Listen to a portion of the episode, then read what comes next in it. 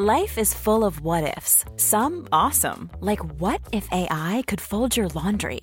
And some, well, less awesome, like what if you have unexpected medical costs?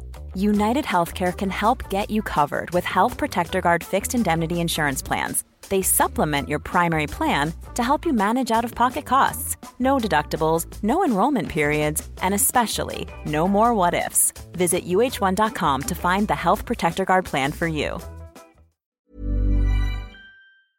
The Premier League All Access podcast is proud to be brought to you by Ladbrokes. Stay ahead of all the big games in the best league in the world, the Premier League. With the latest odds, form guides, expert opinions, and more, the fans are the players at Ladbrokes. Are you in? Let's go. Play at ladbrokes.com, 18 plus, begambleaware.org. T's and C's apply. Hello and welcome to the Game Day podcast from Talksport with me, Sam Matterface, Talksport's chief football correspondent Alex Crook, and Dean Ashton, the former West Ham striker, as we pour over some of the big transfer news that has been populating our airwaves over the course of the last uh, few days. Coming up, we'll talk Kylian Mbappe. A 300 million euro bid has gone in from Saudi club Al Hilal, and PSG say, well, you might as well talk to him. Latest from the rest of the transfer window, Wilfried Zaha is heading off to Turkey free transfer. He's not getting his hair done. Uh, we'll chat the best of the pre-season friendlies as Arsenal's new look midfield struggle against Manchester United. Harry Kane apparently is up for sale because Joe Lewis has told Daniel Levy, you got to sell him, you can't let him go on a free. And our countdown to the new season continues. We talk Newcastle and Wolves on the Game Day podcast from Talk Sport. What's your Crookie? You right? I'm good. Yeah, very well. Um, did you uh, apologise to Marco Silva after questioning his loyalty to Fulham? Because actually, um, he has done very well in the fact that he has turned down that 40 million pound offer to go to Saudi. I did. I, I issued a, a humble apology, although my assessment was still based on his previous misdemeanors and his previous CV. But yeah, I think everybody, even those close to him at Fulham, are, are surprised by this turn of events. But yes, I did admit, for once, I was wrong. Uh, listen, I think we all had to put our hands up there because, quite seriously, uh, we all thought this is a guy who hasn't spent longer than 18 months anywhere um, since he left Estoril. So there was no chance that with the lure of the Saudi cash doing the rounds, he was going to turn it down. But it turns out he did. Or has he done a Steven Gerrard and says, no now, but if you come back with 50, I might well go. We shall see. That's me just being a little bit uh, stirry, stirry. Um, Dino's here. Hello. Fellas, you okay? Yep, good, thank you. Uh, Dino's been all around the world and to a festival. Uh, so he's a little bit, um, well, I should say disorientated because you don't know what time zone you're in, do you? No, no, the jet lag. I didn't let the jet lag kick in because I went straight to the festival, and it's funny what a few drinks can do to just help you uh, nudge along. Um, but no, yeah, I've been about. I've had the odd drip feed here and there with bad signal of uh, of you mothering Crookie through last week. I think. Um, yeah, no, I've I've had a nice little break. Yeah, um, those of you who have been following um, the social media interchanges between me and Crook this week uh, will have seen that I had to do his ironing one day um, because we were staying together after doing the show, uh, the White and Jordan show. Um, I had to get him dinner most nights. Um, I had to even take him for lunch a couple of times as well, and then to the gym. And the gym was a, a an interesting experience. Um, because uh, Crook doesn't really want to do it, but he feels like he's got to do it. So he's sort of like, oh, okay, begrudgingly just about getting on the treadmill. And then when he gets off the treadmill, he goes, Yeah, that was all right, wasn't it? Yeah, I only stopped once. That's fine. Just like that. Yeah, that was, that was great. um, he was very tired, though, Dean, after playing uh, 18 holes of St Andrews uh, as well last week. Um, he said, God, it takes it out of you, doesn't it? I went, We did play it on a simulator, mate. it was a long week it was a long week. Um, it's been a long week for Fulham. Uh, we mentioned uh, Marco Silva, but Perlini has picked up a horrible injury as well and could be out for a little while, which is a bit of a worry uh, for them. Best wishes to him. I mean, he was in talks, or there was talks about him possibly going to West Ham United, but that may well have to hold off now because of the injury. But the big news comes from France. Let's talk about Kylian Mbappe, the French superstar, once again in the headlines, but once again in the headlines because he's thinking about a move. Well, PSG are certainly thinking about a move. They're saying his future lies elsewhere.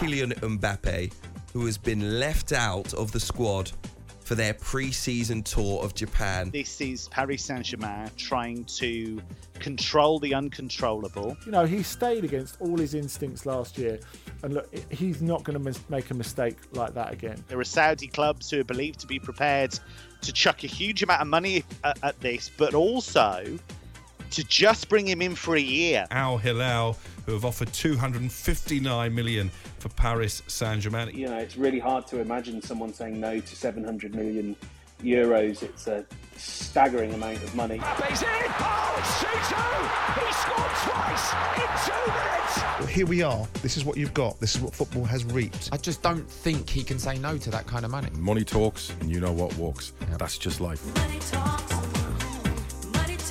So Kylian Mbappe has been left behind on the pre-season tour of Asia after telling the club he, he won't sign a new deal. Now listen, this was a long time ago now. He said, look, basically, I ain't going to sign a new deal. I'm going to leave in 12 months' time. There was an option, an extra option on his contract. You may remember that when he signed his new deal, he held up a shirt with 2025 on it. That last year was an option in his favour. He hasn't taken that up, says he won't take that up. So basically, there's been a bit of a war of words, and PSG decided, and I think I said this on the White and Jordan show last week, that they were going to force him out. So the way they've tried to do this is they've basically opened him up for sale.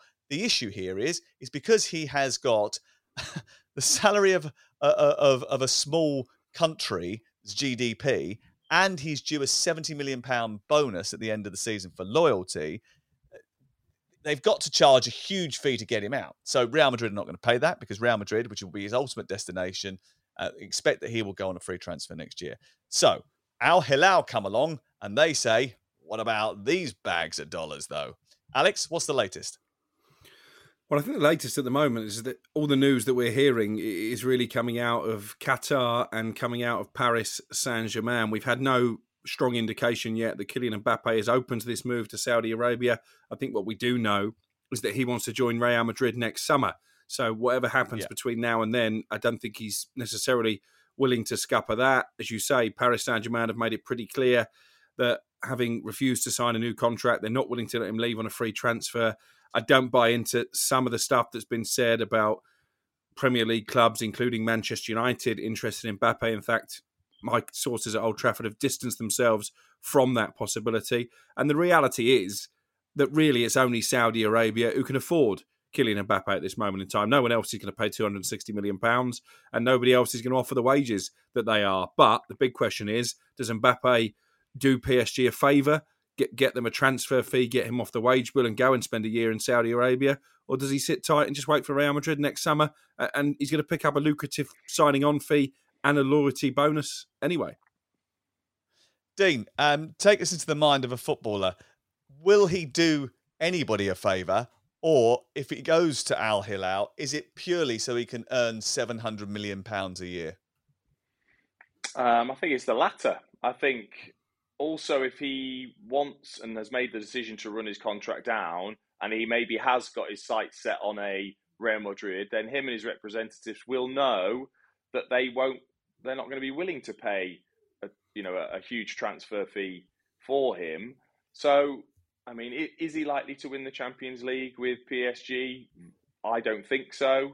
So maybe he thinks, well, I'll just take that year then, wait, and then join whichever club he, he feels like he, he wants to, and in the meantime earn a massive amount of money um, rather than stay where maybe it's not going to be a particularly great environment for him next season.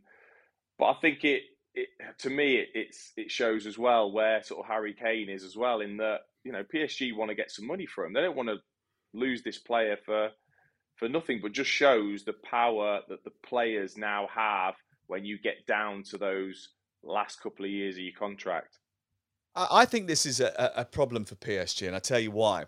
Because I, I'm not even necessarily sure this is about money. I think this is more about saving face, and the Qataris cannot be seen to lose face over this because they were stupidly giving him silly amounts of money. This guy got a hundred million pounds for signing on fee in 2022 or whatever it was, 2021 or whatever. He signed his new contract. He got a one million pound a week wage deal, which takes him into the realms of ridiculous earnings. Now he's in a situation where they promised him the 70 million pound loyalty bonus if he stays for three years of the contract. So he this year alone, he is going to earn over 150 million from PSG, right? So therefore, therefore, he is actually he's probably beneficial for them to just let him go on a free today because that saves them a huge amount of money. But they can't do that. They can't do that because then they lose. They lose in the eyes of the world.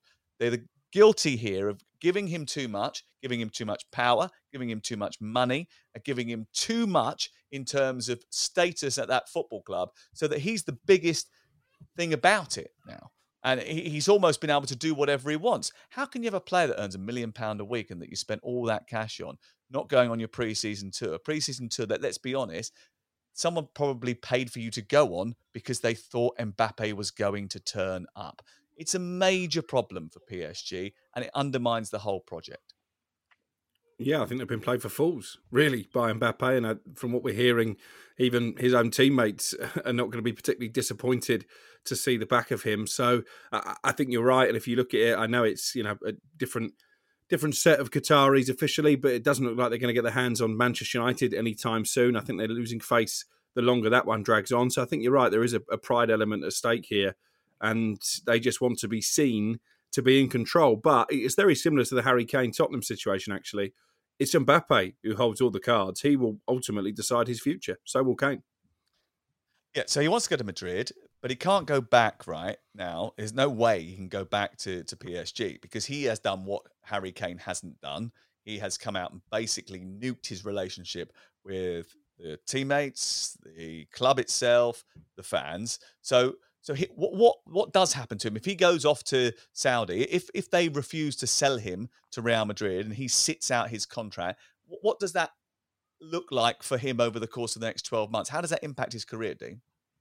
Well, we've seen we've seen this time and time again though. When you've got somebody of that caliber sat there, then you are you the club's eventually going to go. Well, we're not just going to let him sit there at home. They're going to use him.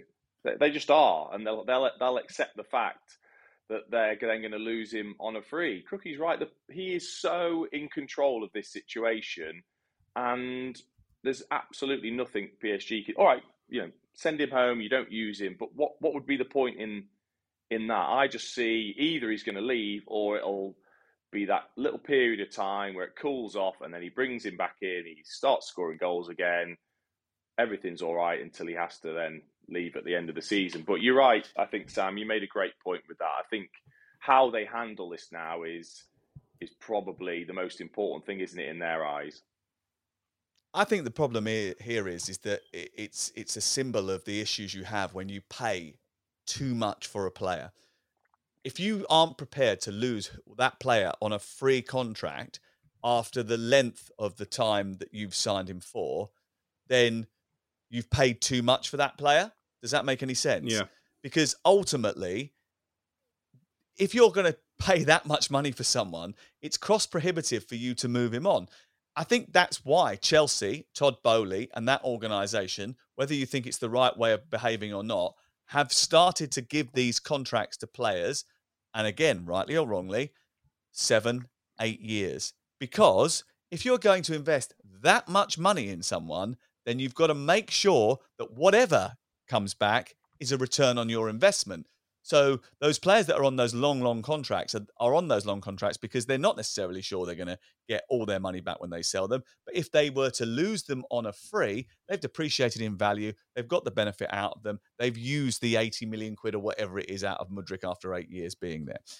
Ultimately, the key problem here is the way you structure your transfer deals, the way you deal with your finances.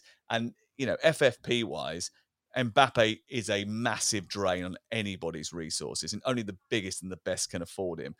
I must say, if Real Madrid buy him, the other issue they've got is man management. Who on earth is going to want to have him and his entourage in the dressing room? That's going to be a nightmare, isn't it? was his mum, isn't it, who uh, who does a lot of the uh, negotiating? So mum is the word. Yeah, but there's other people around him, and he just does whatever he wants to do. So, would you have that in your dressing room? How would that go down? I think he's a wonderfully talented footballer, um, and I would personally love to see him in the Premier League. I'm not sure it'll ever happen because of the sheer cost that we've already talked about. But you're right; he is getting a bit of a reputation now for being a, a troublesome character. So it- it'll be interesting how Real Madrid, if that is his long-term destination, deal with that. He's not even a troublesome character, is it, Dean? He's just he's just so much bigger than everybody else. So how do you deal with that? Unless you literally approach it like the Chicago Bulls and Michael Jordan, or Inter Miami and, and Lionel Messi. I mean, he is either the franchise or he. It's impossible to integrate him into a team. He's not a team game, is it? If Mbappe is part of it. Mm, I don't know. Maybe ask Deschamps. He seems to be able to to to manage things and manage Mbappe. I know it's not day to day, but he seems to have Slightly done a- different though, a- because there's no money involved there, is there? no, there isn't. Not this sort of money, especially. But um, I think if you're a top top manager, I think you think I'll handle him because I'd much rather him in my side. Because you know, like Crookie said, if he came to the Premier League, whoever he went to, he would make that much of a difference. Well, uh, certainly going to make a difference to uh, some banking institution when he starts depositing his new uh, found earnings. If he does end up going to uh, Saudi Arabia, or whether or not he stays and he gets paid up by uh, um, PSG. Watch this space. Let's get the latest from the rest of the transfer window now. Uh, Wilfried Zaha departing Crystal Palace for Turkey is just one of n- a number of stories we've been talking about on Talksport.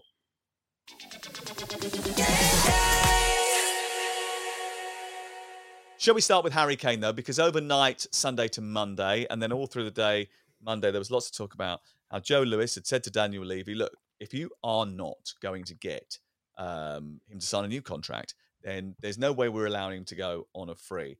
I think because of the situation that happened with Christian Eriksen, you may remember it a few years ago. They offered him a contract, didn't sign it. He indicated he was going to go on a free. They didn't let him leave in the August transfer window, and then got a reduced fee in January from Inter Milan. It wasn't very much at all. Um, so I don't think they want that to happen again. They want to maximise what they can get from Harry Kane if he's not going to stay. So I suppose we're in a situation now where someone's just got to pay the money. Are they going to do it, Crook? What's the latest? Listen, I don't think anybody's got the definitive answer. Tottenham haven't confirmed or denied those reports that Joe Lewis is, is personally trying to get involved now to to reach a solution that, doesn't see Tottenham lose one of their best ever players, not just their best current player, but one of the best in their history for free. But Manchester United have been linked again. Don't see that happening at this moment in time. I think Rasmus Hojlund is is their target this week. I would expect that to probably move forward between now and when we speak again. I think they know that Harry Kane, even if Joe Lewis does intervene, is a very difficult deal for a club in the Premier League to get done. Bayern Munich, Bayern Munich are not going away. They're going to come back with a third offer to test Tottenham's resolve. Clearly, as we said before, there's been encouragement given from the Kane camp that he'd be open to that move. And now there's talk again about Paris Saint Germain potentially if they lose Mbappe, maybe they could target him. So uh, I think all avenues are still available. I think sooner or later we're going to have to hear from Harry Kane, and, and maybe he might be asked some difficult questions about his future because he's he's kept out the spotlight so far this summer, unlike two years ago when he did that explosive interview with Gary Neville.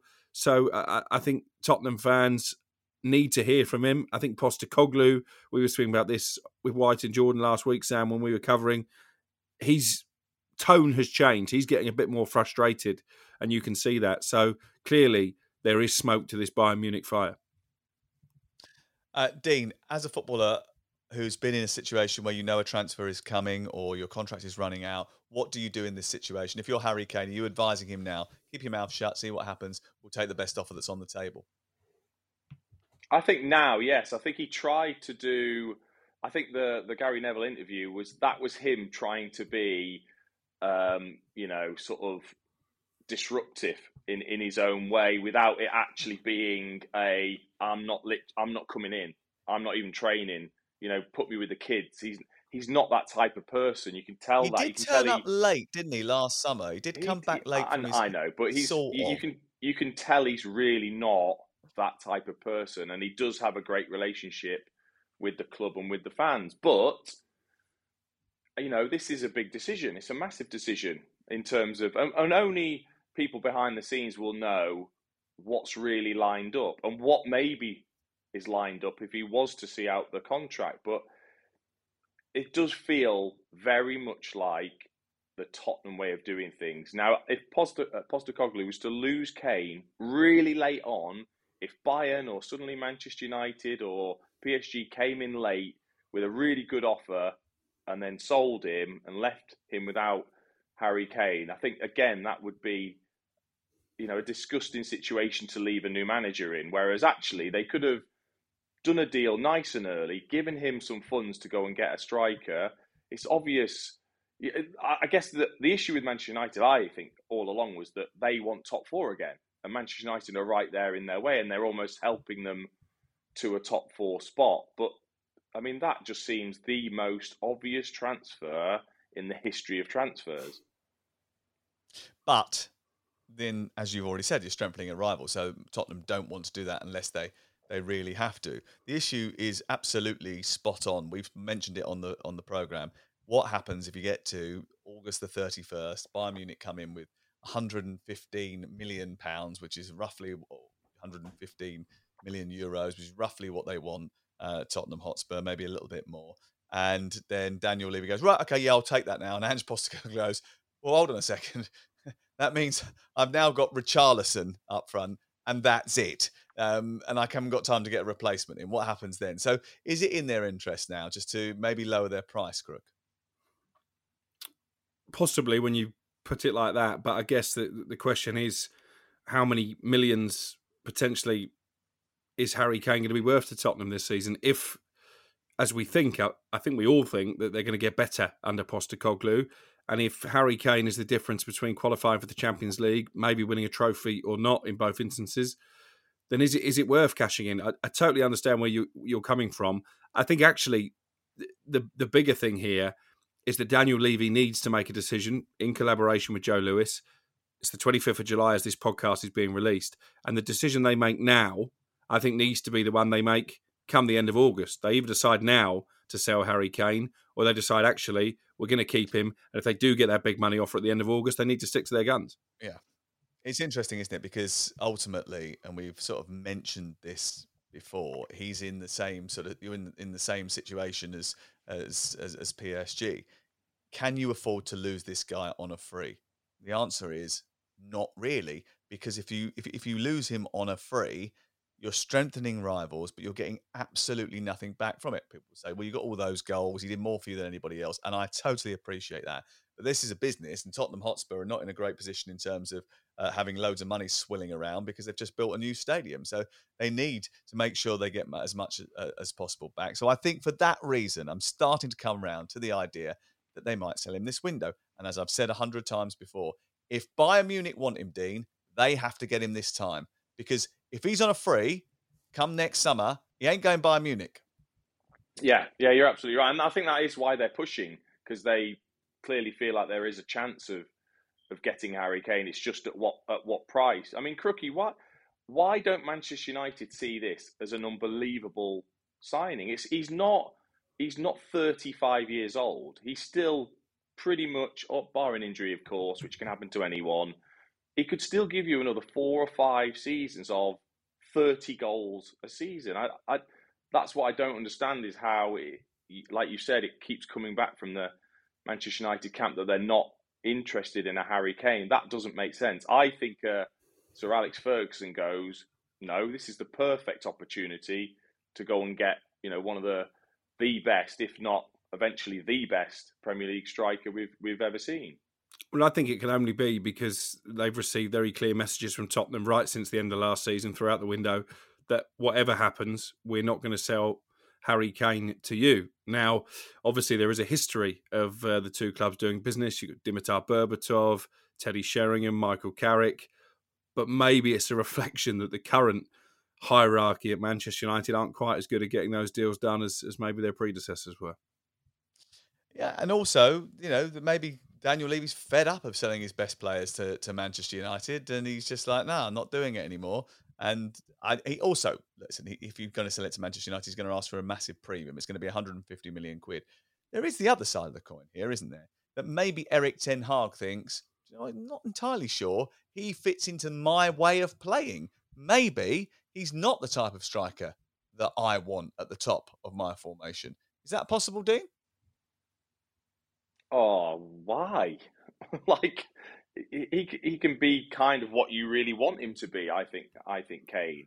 And when I when I watch Manchester United, and clearly he's not pushing hard for it, is he? I mean, because he does. No, you know, he's, no, no, he's pretty I, vocal I about what.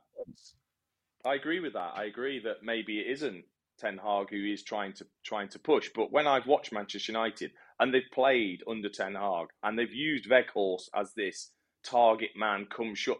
Well, hang on, Harry Kane's probably the best at it in the yeah, but that's when they were not, playing you know- with David De Gea in goal, and they weren't playing the system that he really wants to play. I mean, they, you know, when he when he gets his team in tune, he wants to be, have a team that presses high from the front, defends high up the pitch, and uh, almost sort of replicates how Liverpool sort of played. You know, in a, opposite half, winning the ball back after three or four seconds and playing in opposition territory. May, may, maybe he's got a vision of Manchester United which isn't based on 36 games last season. It's actually based on the first two where they weren't good enough to be able to do it. Well, um, good luck to him if he's if, if that's the way he wants to go. But I just think if if Harry Kane's available, if I'm a Marcus Rashford, a Garnacho, an Antony, he is the absolute dream to play with, and he would guarantee you goals as well. I'm playing devil's advocate because I can't I, I can't really answer your question as to why that isn't happening. I mean, it, it can only be that they don't think he is worth spending 150. Oh, he's not the value isn't there for to spend 150 million quid on him. Crook, can you can you understand that? Well, there's no resale value, is there? What is he, 29 coming up, Harry Kane? So they're going to have to give him a five year contract. That'll make him 34. There is a geezer who plays in Japan who's in his 50s or something, and uh, you know he played on very very late. Um, Teddy Sheringham played to his 40 something, and Harry Kane keeps telling everyone he'll play to his 40. So you never know. There might be resale value, just not very much. Yeah, not very much being the key, and they're still very aware of, of, of FFP restrictions. I don't know if they could afford 130 million pound for Harry Kane in one hit this summer. My guess would be they probably couldn't. Ten Hag does have a bit of a spot for Hojlund. It's him who's leading the drive for this young player. He obviously sees something in him that maybe he thinks he doesn't get from Harry Kane. Maybe it is the the pressing. Listen, only only time will tell. But my bigger hunch would be that Daniel Levy has just said, under no circumstances do we sell Harry Kane to Manchester United, and they spent all of last summer trying to get a player in Frenkie De Jong that ultimately wasn't going to happen, and maybe they've learnt their lesson. Maybe. Um, Wilfried Zaha is not staying at Crystal Palace. He was training there, despite the fact that his contract ran out at the end of June. After eight seasons, he moves to Galatasaray, a move that has surprised a few. Um, what do you make of it, Dean? It hasn't surprised me actually because I think he would be asking for a, a huge wage, and you know he's he's been superb for Crystal Palace in in the way that they play and the levels that they're at. But I'm not sure there's probably been that many, you know, letters through his his his, his letterbox to say, you know, we really fancy taking you on the wage that I think he's looking for, and that's why I think he is going to to Galatasaray because I think it's a place he's probably looking at maybe getting the biggest the biggest wage that that he can. When when you're in that position on a free, that is, and it tends to be what you're looking for. Uh, Crook, is that how transfer business is done now? People post little bids through your letterbox and you open them up, and whichever one is the biggest, you accept. Not that I know. I like think Dean idea. might have gone back to about the 1960s there. But we we had a re- we, had, we had a really good debate with this uh, on Monday's uh, White and Jordan show with Darren Ambrose. He claims that Wilf Zaha is the best player the Premier League has outside the top six. Uh, And I said, well, if he's that good, you know, why is he not staying in the Premier League? I, think Dean's right. I think the caliber of, of offer just hasn't been there. I'd have stayed at Palace if I was Wilf Zaha. I understand that Galatasaray, a massive club in their own right in Turkey. Yes, there's European football, but they've got to come through a couple of qualifiers to make it to the group stage of the Champions League. Last time they were there, they failed. They crashed out in the second qualifying round. So it could be that he doesn't end up in the Champions League group stage. And what an opportunity to underpin his legacy at Crystal Palace by signing this new contract and probably seeing out his career there.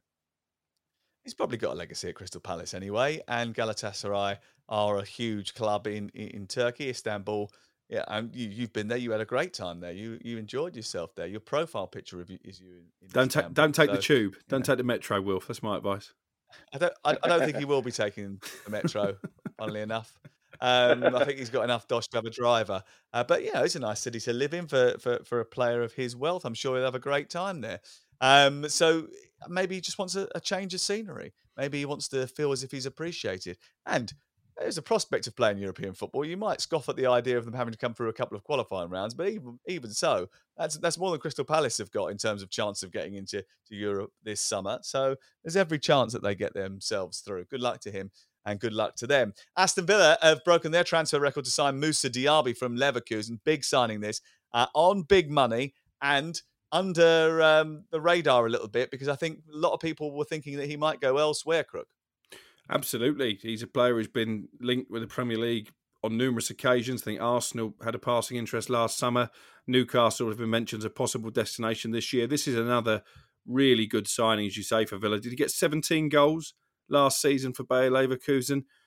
Obviously, that doesn't always translate. We've seen it with the likes of Timo Werner and Kai Havertz that if you're banging goals in for fun in the German league, you might not necessarily do it in the Premier League. But I think this is a signing that's really going to excite Aston Villa and it just underlines why I think they, they are going to be somewhat of a, a dark horse this summer. They've signed Pau Torres as well, and they've still got Diego Carlos to come back from a nasty injury as well. So he'll be like a new signing. I think Villa are in great shape. Yeah, uh, it was nine goals and eight assists in Ah, the, 17 um, goal involvement. Bundesliga. 17 goal involvements, I thought it was. Uh, 14 goals in all competitions uh, from 48 appearances, uh, but not too bad. Um, Dean Ashton, Danjuma signs uh, for Everton after rejecting them on deadline day. On deadline day, he put the kit on and everything. Um, had a, a little picture, said, I'm going to sign here, it's going to be great. And then went, actually, do you know what? I fancy Tottenham a little bit more. Um, went off to Tottenham and uh, didn't really do much. Then he's gone back to Everton again. Well, how long will he stay for this time, do you think?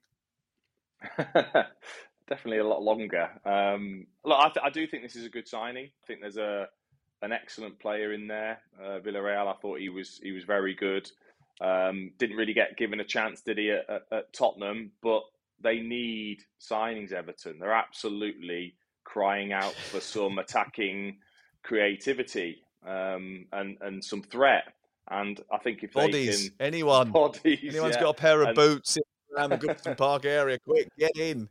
Yeah, no, I, I do. I do think this is a, a, a decent signing for Everton and about where they're at in terms of the the type of player that they rec- they could recruit. Um, Dean, uh, you're wearing a Bayern Munich top today. Um, have you uh, had a medical at Bayern Munich and posed for photos? He and signed fell it. there? And you're going to change your mind? Bayern Munich vets or something like that? yeah, exactly. No, I've just I've actually I've actually borrowed this off my off my lad. I think you know, it's quite you know, it's quite trendy, isn't it, to have these these Is it? retro-y retro-y tops on. Apparently, apparently that's I all the rage. 16 and 17 year olds, yeah. yeah. For middle-aged gentlemen, I'm not sure, but I don't know. Maybe I'm maybe I'm wrong. Um, uh, talking of middle-aged gentlemen, Raul Jimenez is going to uh, to Fulham. Crook, why? It's a difficult one to answer that. I mean, he's going because I think they're planning for Mitrovic to go to Saudi Arabia. But you've got to say, based on what we've seen from Raul Jimenez for the past couple of seasons, it's a real downgrade, isn't it? He's just not looked the same player, unfortunately, since he suffered that horrible head injury. I- think Wolves have known for some time, probably since last summer, that, that maybe it was time to move on. He's a, a big cult hero uh, amongst the Wolves faithful for what he's done in the past. But yeah, it's, it's an odd signing from a Fulham perspective. I don't see that uh, it's necessarily a like for like replacement, if indeed he is coming in to, to fill the void left by Mitrovic.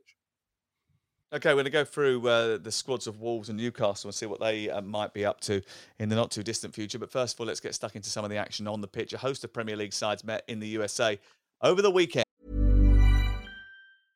Cool fact a crocodile can't stick out its tongue. Also, you can get health insurance for a month or just under a year in some states. United Healthcare short term insurance plans, underwritten by Golden Rule Insurance Company, offer flexible, budget friendly coverage for you. Learn more at uh1.com. I'm Sandra, and I'm just the professional your small business was looking for. But you didn't hire me because you didn't use LinkedIn jobs. LinkedIn has professionals you can't find anywhere else, including those who aren't actively looking for a new job but might be open to the perfect role, like me.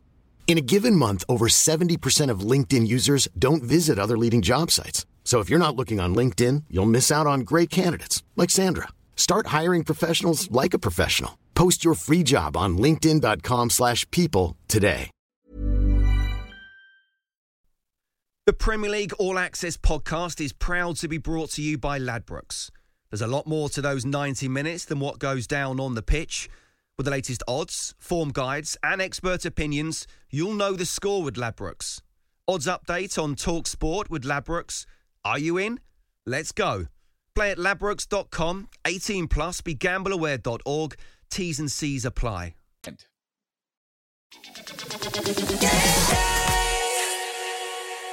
Right, let's just lay it on the table right now, okay? Let's just put it out there so that we all understand where we're coming from at the start of this debate. Because I'm going to say some stuff about Chelsea, I'm going to say some stuff about Brighton, I'm going to say some stuff about Man United and Arsenal over the course of the next few minutes, right? It's pre season. And pre season is not irrelevant, but it is not very relevant, right, Dean?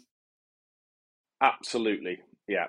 The only thing players are bothered about is am I fit well or where I want to be in terms of fitness come the first day of the season. I, I appreciate you can have players that see this as an opportunity to maybe start the season in the first game if there's an injury here or there and they've done really well in pre-season. That's the only time I think it could be important for any player. But the main players who you would expect to start and they know it themselves and the rest of the squad know it, they're just doing what they need to do to build themselves up to a point where they're then ready to go on the, the, the opening day of the season. I have tried everything when I was a player, barely trained, turned up on the opening day, was great, or was fantastic in pre-season and then five game drought. It just it it doesn't make any sense whatsoever. Obviously, you'd rather be going in with some form, but it's very very irrelevant.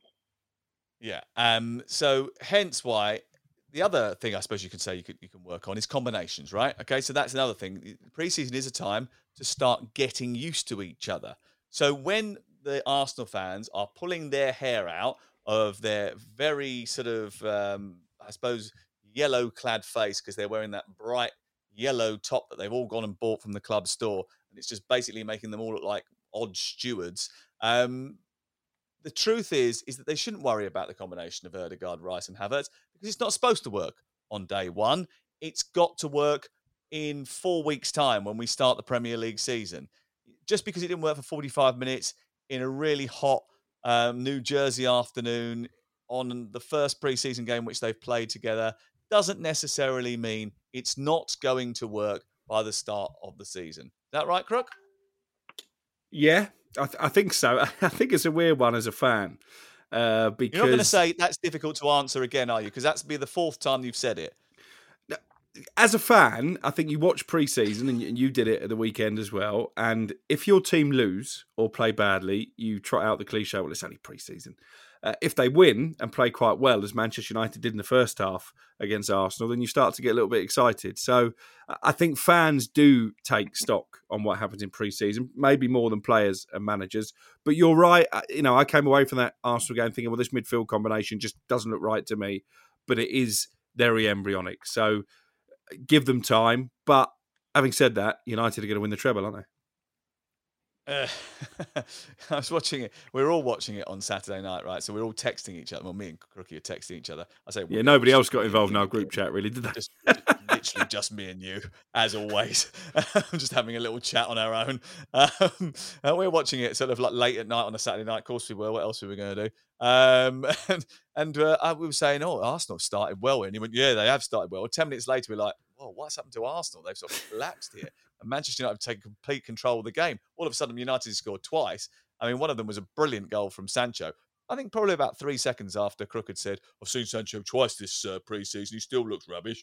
And then he scored that particularly good goal. Um, um, but yeah, it's it, it, it- I don't know. I just can't get too excited or down about it. I watched Chelsea against Brighton. That game doesn't exist in real life. Okay. So Chelsea Brighton don't play out a game like that because Chelsea, once they get 3 1 up in a Premier League game, they'll shut the door. They'll, they'll play a certain way to stop it being as open as it was. They certainly won't let in two more goals after being 4 1 up. Well, actually, they would have done last year, but maybe this year they won't. Um, but there is a lot to like. The one touch football from Nkunku and Jackson and Mudryk, those combinations, you saw those, they were impressive. But ultimately, again, you know, you're not you're not going to read too much into it, are you, Dean? No, I think it is slightly different. I guess if you've got that new manager like uh, Tottenham Yeah. or um, or Pochettino in at Chelsea, I think you, you definitely like to maybe look at possible formations and and a style that, that he might be looking to implement and, and how that maybe then affects the players within that squad and who he might have his, his eye on. I think that is more interesting for supporters. But again, you're right. It's it's you know when you've got new signings, you've got players that have been out on loan, by the way, and have come back and have impressed and are now being given an opportunity, almost like a, a fresh signing as as well. And then all the substitutions you make, and the fact that players really aren't bothered and just want to get through it without an injury.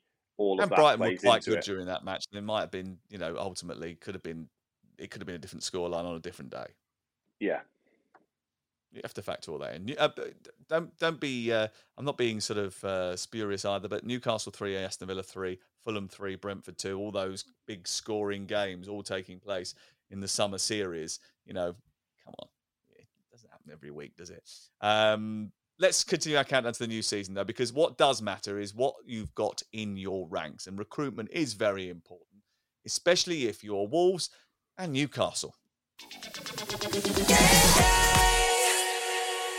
What do Newcastle need then, Crook? Because they've got Harvey Barnes now at 38 million quid. Good deal for Leicester or good deal for Newcastle? I think Newcastle have paid a bit more than they hoped or wanted to. Uh, we understand the fee is around 38, maybe 39 million pounds, which is a lot of money to spend on a player from a relegated club. You've mentioned it already when we were in the studio last week. His numbers for Leicester were very good, considering they, they did spend most of the season battling against relegation. I think he's a very Eddie Howe type signing. You know, if you were to create a, a robot of the type of player that Eddie Howe has, has made a habit of signing over the course of his career, then you would probably create Harvey Barnes. I think he's an upgrade on Saint-Maximin. Sam Maximan for me is is a YouTube stroke match of the day highlights type player. If you don't watch him week in week out and you see him in snatches, you think, "Crikey, this lad's good." But actually, if you if you look at his numbers, they're not particularly impressive in terms of goals or assists. So it upgrades the squad. What do they need? Well, a, fullback is their priority. They had another bid rejected for Tino Livramento at Southampton at the weekend. I think the attraction there is that long term he would be the successor for Kieran Trippier at right back, but he could play in a more advanced position in midfield if needed. He can certainly play at left back, and they don't really have uh, someone to play there week in week out. Dan Burn, who's a brilliant club man and, and a good footballer in his own right, but isn't really, you know, a, a, a left back. He's a centre back. So watch that space. Watch who they might go to in instead of that. And I think they want a centre half as well. So there'll be the two positions to strengthen now. But I don't think we're going to see too many more massive money signings for Newcastle because we know that they're battling FFP restrictions. Okay, so they, they bought Tonali, who's an excellent midfield player, Yeah. and, and their midfield looks stacked now. They've got Bruno, Tonali, Willock, Joelinton. They've got young Elliot Anderson, who can be in reserve, and they've got Longstaff they like because he's got lots of legs. They'll get rid of Matt Ritchie and Je- uh, and um, Hendrick, who are still on the books. The, the issue they've got is they've got a lot of players like this that are still on the books. People like they've given Paul Dummett a new contract because they just want to give ballast to the squad. They've got um, Krafth, who's been around for ages, never done anything. They signed Harrison Ashby, hoping that he would be the long term successor uh, to Kieran Trippier. Or maybe it was just good value and Dan Ashworth spotted something in him and he might get a resale later on the line. They don't have enough depth in the forward areas in terms of having an attacking midfielder or another right sided player. Livramento actually ticks a couple of boxes, as you've already mentioned, because if he stays fit, he can play as a winger or he can play as a fullback on both sides, which strengthens both the sides of the defence. But he's absolutely right because I was looking at the squad earlier on today. If he wants to do anything, it's got to be a centre half because Schär and Botman have been brilliant, but below that they haven't got much. No disrespect to Jamal Lascelles, Dean Ashton.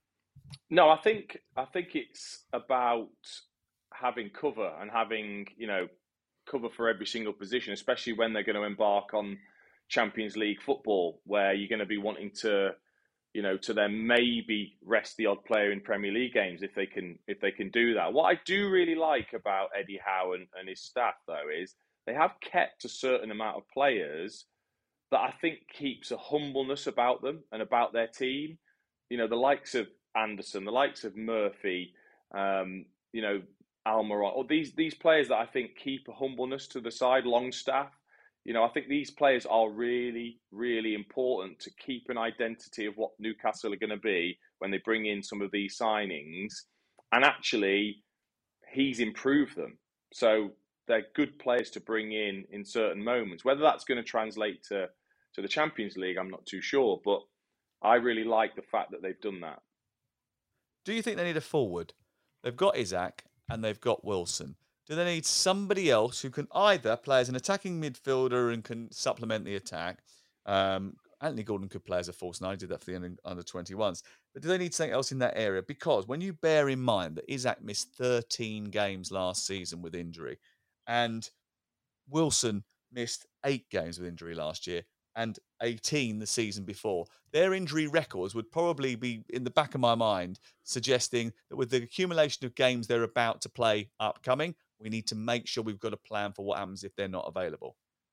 I think the problem comes if if Callum and Isak are injured at the same time because I think you can get away with playing one of those up front if they're both fit. You could play Isak on one wing and then maybe Harvey Barnes on the other. But you're right, if they are both injured together, and miss a number of matches, then I'm not sure that Anthony Gordon as a false number nine is necessarily going to cut it. Certainly when it comes to the Champions League and trying to get back into the top four. Um, is he one of your mates, uh, Callum Wilson? Because uh, instead of um, Wilson, you called him Callum, whereas you called Alexander Isak. Isak. I've known Callum for a long time. No Callum. Oh, yeah. Me and Big Cow. Um, interesting to see where you think uh, Newcastle will finish. Um, we know that Alex Crookes has a bet with uh, Jim White in which he suggested that Aston Villa will finish above them. Uh, Dean Ashton, um, who will finish higher, Aston Villa or Newcastle United? I still think Newcastle will. And because of the things I've touched on with the players that they've kept and the, the mentality I think that they've got, I think it'll be close, though. I think it will be very close between those those two clubs. But I think I've I'm really impressed with uh, uh, the Tonali and Barnes. I think they're two they're two terrific players to add to your to your squad. Okay, Wolverhampton Wanderers, big summer of change there. Neves gone, Moutinho gone, Jimenez going to Fulham. Um, we spoke to uh, Dan Bentley, there, what was likely to be their number one goalkeeper at the start of next season. And he was speaking to us last week about the void left by Ruben Neves. Ruben was a fantastic player. And for my first training session at Wolves, all I remember was Ruben Neves being absolutely unbelievable. I think I come away and spoke to a couple of friends and family, and they were like, "Oh, you know, who's who's the best player? What was it like playing with Diego and uh, Adama and, and, and all these players?" Well, one of the first things I remember saying was Ruben was just out of this world. The way he trained specifically that session, especially obviously being my first one, he was yeah, he saw things that I that I don't think anybody else saw. And his vision was was fantastic, and he was uh, he could pull strings on a football pitch, and a, and a great gentleman to boot off the pitch as well. So yeah, obviously he's left a void, but I'm sure that gives some opportunity for other players to step up, um, and I'm sure they will do that. Well, I was having a look through their squad as well, and it's not just in that midfield area where they they're sort of in need of players. I mean, they've got Traore in there now. Uh, Lemina, they used Joe Hodge for a couple of times last season. They've signed João Gomes as well last season. They're going to use him more. Matheus Nunes is a very good player. Um, they're all sort of young, hungry players. Lemina we've mentioned. Um, it's in the forward areas where I always think they need just a little bit more. Do they think that Sasa Kalajdzic is going to come back and be able to be the number one striker crook? Is, is that what they're resting their, their laurels on here? Well, I'd forgotten about him, um, to be honest. But obviously, he picked up a, a, serious injury very early in his tenure. So, yeah, I'd imagine having spent quite a significant sum on him, they, they would hope that he can come back and hit the ground running. Obviously, they've got the players they recruited in, in January that they would expect with a full pre season under their belt to have bedded in and, and to be able to kick on. But I, I fear a little bit for Wolves. I think they've done really well this summer in terms of the finances they've raised from those departures. I don't think actually maybe with the exception of, of Collins, who they ended up getting decent money for anyway. There are too many players they've sold that maybe you would say, well, I'd have kept him. Obviously, Neves, but I think they've known for a good year or so that he would be leaving this summer. Jimenez, we've touched on. I think Daniel Podence will be allowed to leave. He didn't go on the preseason tour either. Traore obviously let his contract run down. So they do look a little bit light. There's a couple of players that we know they're in advanced talks for. Uh, Nico Elvedi, a centre back from Borussia Mönchengladbach. He will be the Collins replacement. Aaron Cresswell um, at West Ham. They're very interested in him and talking about a, a five million pound deal. Obviously, they've um, re-signed Matt Doherty. If they can get the Doherty they had before, that will be a good addition. But I think they're one of those teams, Wolves, this season who again are going to be looking nervously over their shoulders because you do wonder where the goals are coming from. Yeah, when I say uh, they've still got Traore, they've got Boubacar Traore, who uh, was on loan last season, who's part of their squad. Yeah, Adama has gone. Um, I'm interested to hear you say that Daniel Podence might leave. That's quite a surprise. Bear in mind, for a lot last season, he was almost one of their most creative players. Dean, um, they need a centre back, don't they? And Elvedi is someone that um, they've had their eye on. But it, it does look to me like a, a squad that's just a just a little bit lacking in quality, really. Well, when you think some of the games that they finished with at the back end of last season, they looked, you know, they looked a relegated side for this season almost, and then you've taken out that experience. Um, I know you brought Doherty back in, but you've taken out that experience that I thought sort of held it together. Um, I think it's going to be so important that they use some of those funds in the right in the right way.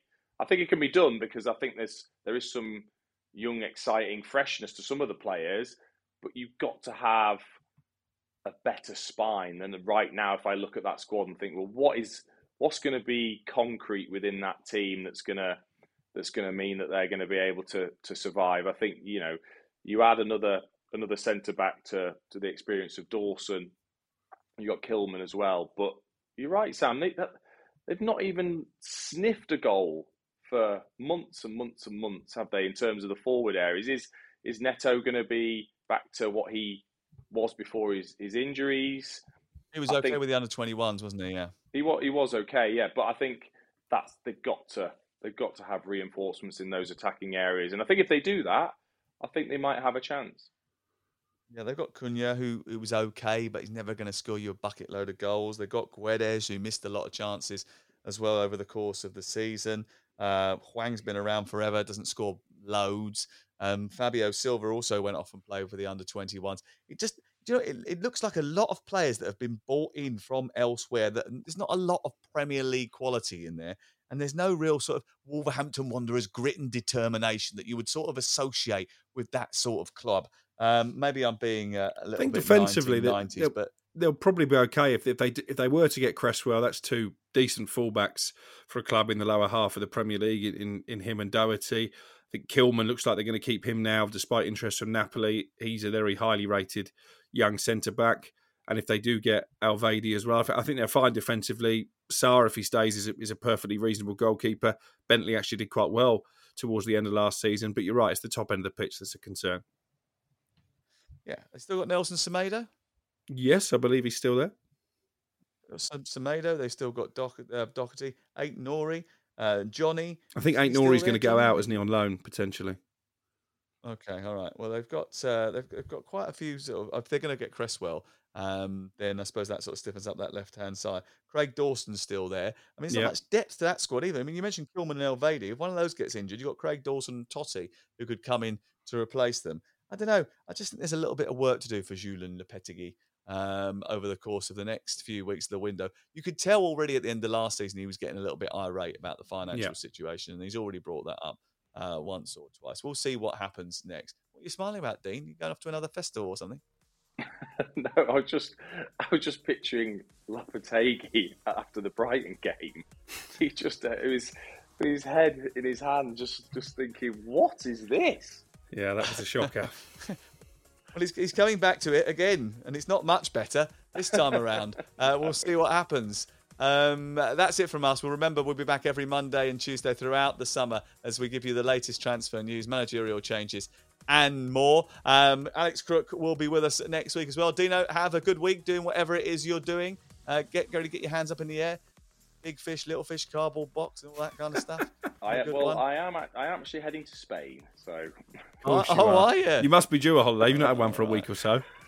Unbelievable. okay. You lot, Yeah, honestly. you- ne- next time we see him, he'll be in a Barcelona uh, replica tracksuit instead of the Bayern Munich one. We're Having doing something wrong here, there as Sam. We, we work all the hours under the sun, and the ex pros like Ashton and Minto just go off on one jolly to another. I know, crazy, isn't it? Uh, Crook, uh, keep working hard. We'll see you soon. And um, yeah, you know, we'll see you in the not too distant future. Nice one.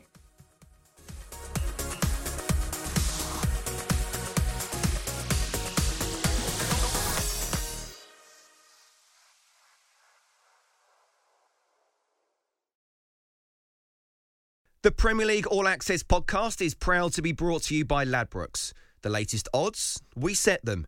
Form guides, we've got them. Expert opinions, we share them. The best fans in the world deserve the best. Be match day ready before the whistle blows with Ladbrokes. Odds update on Talk Sport with Ladbrokes. Are you in? Let's go. Play at ladbrokes.com. 18 plus. BeGambleAware.org. T's and C's apply. When you make decisions for your company, you look for the no brainers. If you have a lot of mailing to do, stamps.com is the ultimate no brainer. Use the stamps.com mobile app to mail everything you need to keep your business running with up to 89% off USPS and UPS. Make the same no brainer decision as over 1 million other businesses with stamps.com. Use code PROGRAM for a special offer. That's stamps.com code PROGRAM.